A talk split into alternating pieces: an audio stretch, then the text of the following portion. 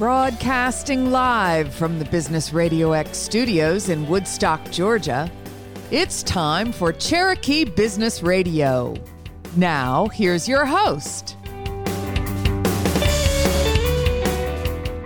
Welcome to this very special edition of Cherokee Business Radio. It is our Woodstock Arts series, and you guys are going to get a chance to get an update and hear from our buddy Brian Gamble with Woodstock Arts. Welcome back, man. Hey, how's it going, Stone? It is going well. I have it written down somewhere in a notebook, but uh, your title. What what are you like Grand Poobah of Woodstock Arts? Something like that. Uh, the, the title is managing director officially, which means I get all the fun things like scheduling, budgeting, and HR.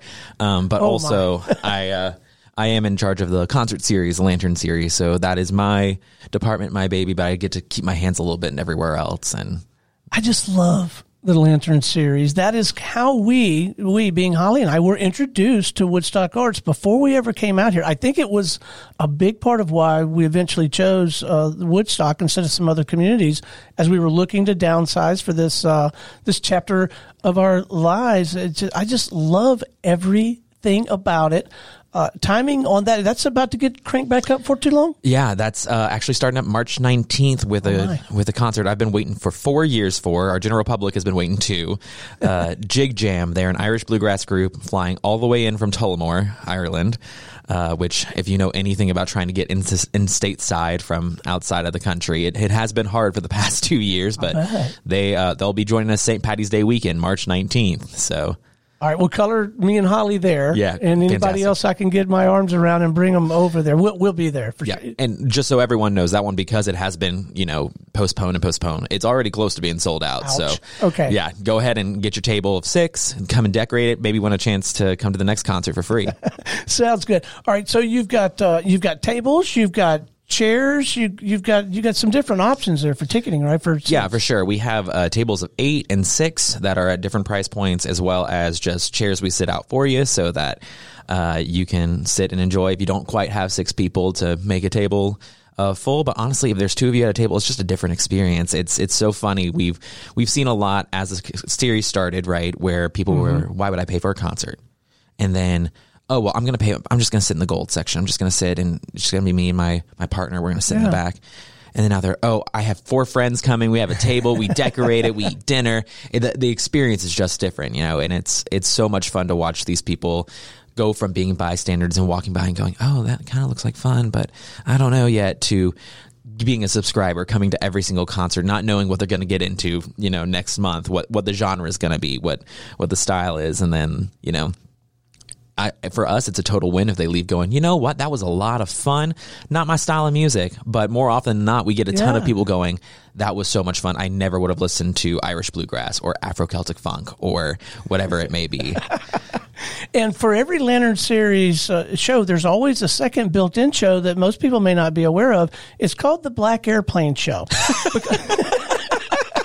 Am I right? yeah, they they are the, our presenting partner for that series is Black Airplane, and between David and Michael, uh, their their owners, and Michael being the mayor of Woodstock, uh, they definitely make it a full show. Um, when when we thank them, there is there is a full production that goes into them applauding for themselves. And also uh, if you're lucky enough you can see what their table decoration is which more often than not is a bunch of phones put together to build a giant photo that's embarrassing of myself or christopher. It's it's always something And you'll have uh, you'll have wine and beer there on site, right? Yes, we always have wine and beer on site. If you're at the tables, you have tableside wait staff, so you don't even have to get up and miss any part of the concert. They come to you. Um, if you're in those gold seats, we do ask if you walk over to the bar we have stationed for you guys, but we'll also have merchandise there. We're hoping to get some Woodstock Arts merchandise at this upcoming one. Yes. Um, so we're gonna get that approved tonight at our board meeting, but um, we're super excited to bring some Woodstock Arts merch in too. And so uh, the three or four times that we've been, we have um, we've brought some something to snack on. Like we'll we'll do like a fancy appetizery stuff, bring some shrimp and stuff, and that's allowed. Right? Yeah, you can bring anything that's not alcohol. So you can even bring sodas, whatever Mm-hmm. whatever suits you for drinking that's non-alcoholic and food. We actually encourage food. We want you all to come in, have dinner, enjoy the show. Yeah, no, it's a it's a marvelous experience. All right, so we've got that going on with the Lantern series. Always some great stuff happening over at uh, at uh, Reeves House. Yeah, the, the Reeves House uh, recently opened. Um, Coded Realities is the name of the current exhibit. It is a intersection of art and technology. Um, it's a lot of fun. There are these really cool and unique pieces that I never thought I would see in Woodstock. Um, I'm a lighting guy, and there's a couple pieces where they use LEDs and uh, frosted lenses. So where if you were looked behind that frosted lens it's just a bunch of you know glowing dots but you put that frosted lens in front of it and it builds a picture right?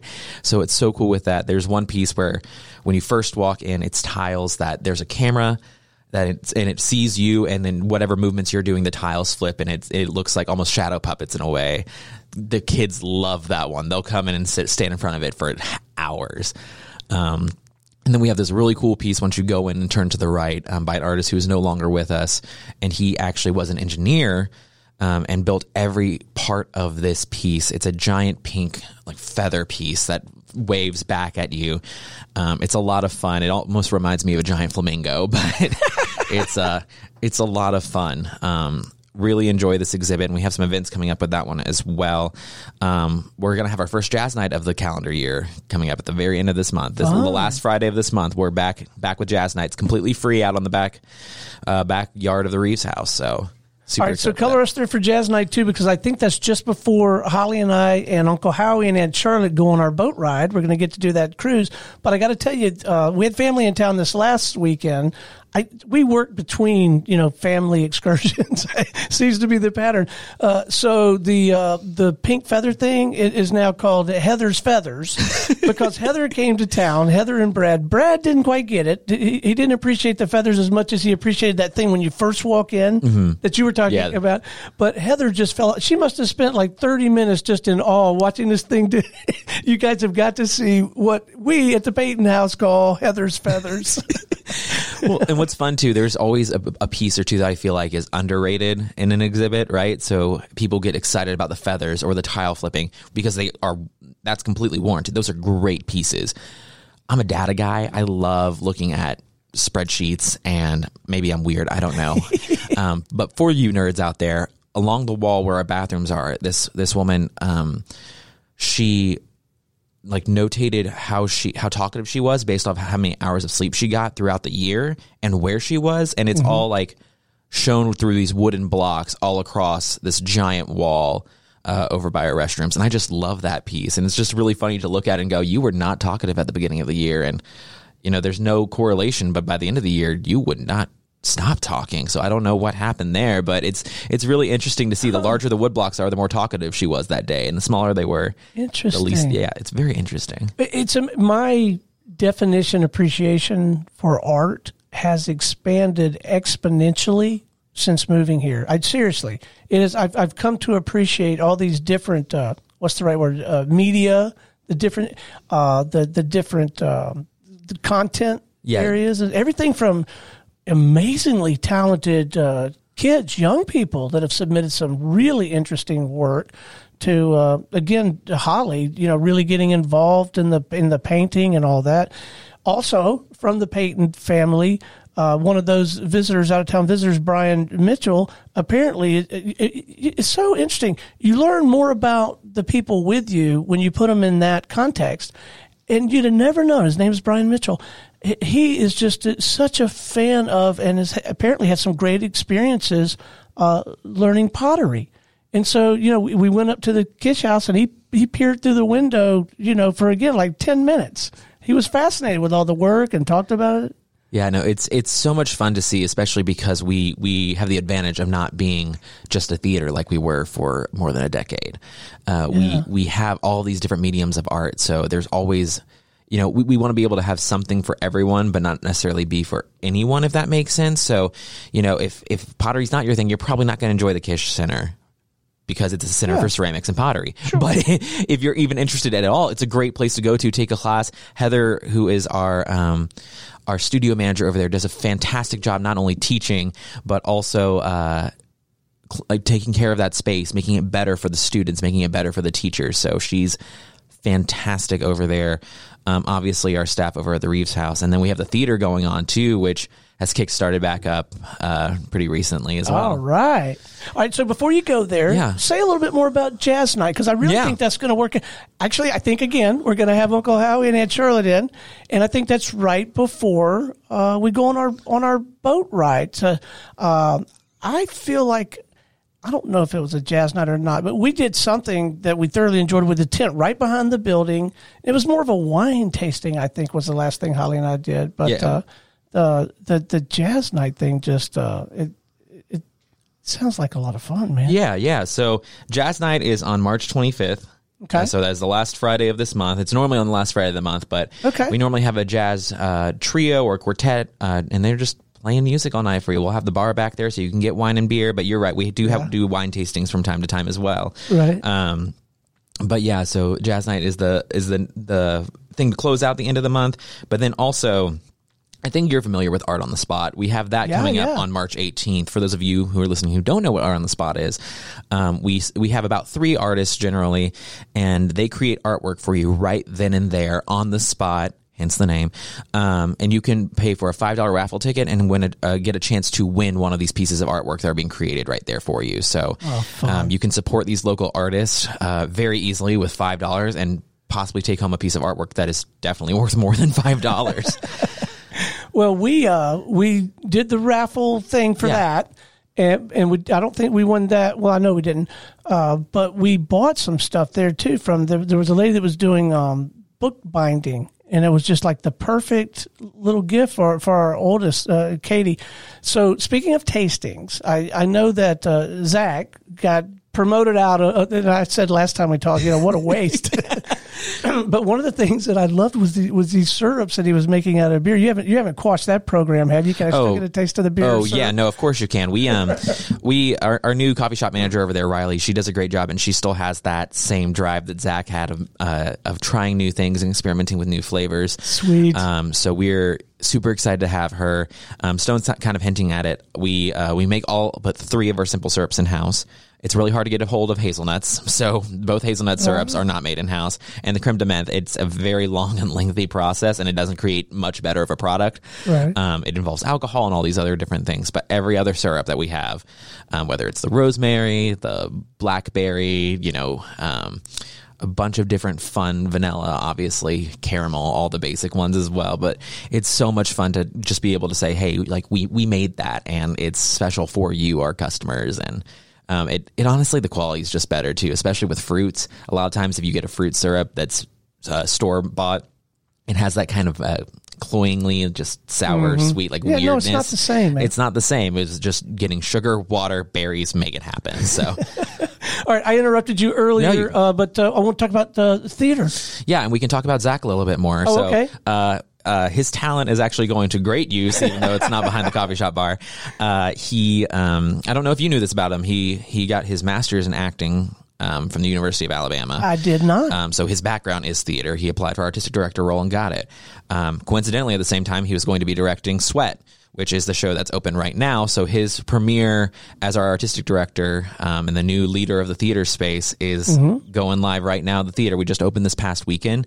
Um, people absolutely love the show. It is definitely one that has humor in it, but it's a heavier, more serious piece. Um, we do recommend it for ages 16 plus. So this isn't one to necessarily bring the kids to. Uh, there isn't a lot of graphic anything. It's more so just innuendo. Um, there is some strong language, especially some derogatory language as well towards certain parties. Uh, all of that you can find on our website as well as. Um, as uh, as well as warnings on the way into the theater, um, but we haven't had obviously any negative issues with that one. If anything, people are just absolutely loving the show. Uh, Spencer Nix came by and that whole clan, and they uh, the bar on stage. He wants he he absolutely loves it too. So it's all set in a bar. Um, we got volunteers to work on that. They did a phenomenal job. I'm lucky enough to be able to say that it was my design, but really it was between Zach and Meg who uh, have been working really hard to get everything on that bar to make it feel like a small town Pennsylvania dive bar where there's just crap all over the walls. All right, so seats are available for that now? Yeah, can- seats seats are completely available for that. Uh, we run Friday, Saturday evenings at seven thirty, Sundays at two thirty. Um, but talking about the show just a little bit more, um, it's a beautiful piece written by Lynn Nottage. Um, she's a playwright that's really hot right now, um, and it's won. I believe it won a Pulitzer Prize. It's won quite a few awards. It was on Broadway. Fantastic show that um, really explores the um, a blue collar community while NAFTA was going through in the early 2000s, and uh, it does a very good job of being a piece that talks about how those people were affected by decisions that were made in Washington and decisions that were made outside of their control, um, which I don't, you know, everyone has opinions on how that goes, but it's very good about just saying, hey, we're here to listen to us. We have our own lives and please like help take care of us, right? And no one really listening to that, no matter what side of the aisle you're on. Um, it's it does a very good job at exploring these people whose identity has been living in this town and working in this mill for their entire lives. And when they, that gets ripped away from you, who are you? Like what is left from that? And it's Yeah. it's so so strong, so powerful, but also it has its fun moments. There's a moment where um, I think you might even know Camille, who's on our staff. She's actually in the show. Oh yeah. Um, oh neat. There's a moment where it's someone's birthday and they come in singing "Share," you know, and it is a bar, so they they do have a few too many, and uh, it it they it, it there's so much fun in this show too. It while it's not lighthearted by any means, it allows you to take a breath every now and then in between these moments of just feeling for these characters. Actually, every single one of them, no one's the bad guy. They're all just down on their luck, and some things happen to them, and you just got to come see it. It is a beautiful, powerful piece. And, behind the scenes, I, I, I don't think most realize. I certainly didn't until we started uh, having conversations around these topics. Uh, I mean, this is something that's been in, in the in the planning for some time. You you or someone on your staff has to go out and find uh, these plays, right? And Actually, how's, how's that work? It's really funny that you uh, should bring that up. We're presenting our possible season to the board this evening. Uh, April 10th, we'll be presenting what the season will be to the rest of everyone as part of our season reveal. Uh, our seasons run August through July, so that's why you know we have plan- programming up through July, and then people go, Yeah. "Wait, are you not doing anything this December? You're not doing Christmas Carol?" No, we're doing Christmas Carol. Um, we just don't announce it until a little bit later. Um, spoiler alert: we are still doing Christmas Carol after 20 years. Wow. Um, but we're going into our 20th season next season. Um, and the way our our uh, season selection goes, specifically for visual arts and for theater this this season, um, we have committees full of a couple of board members, not actually that many.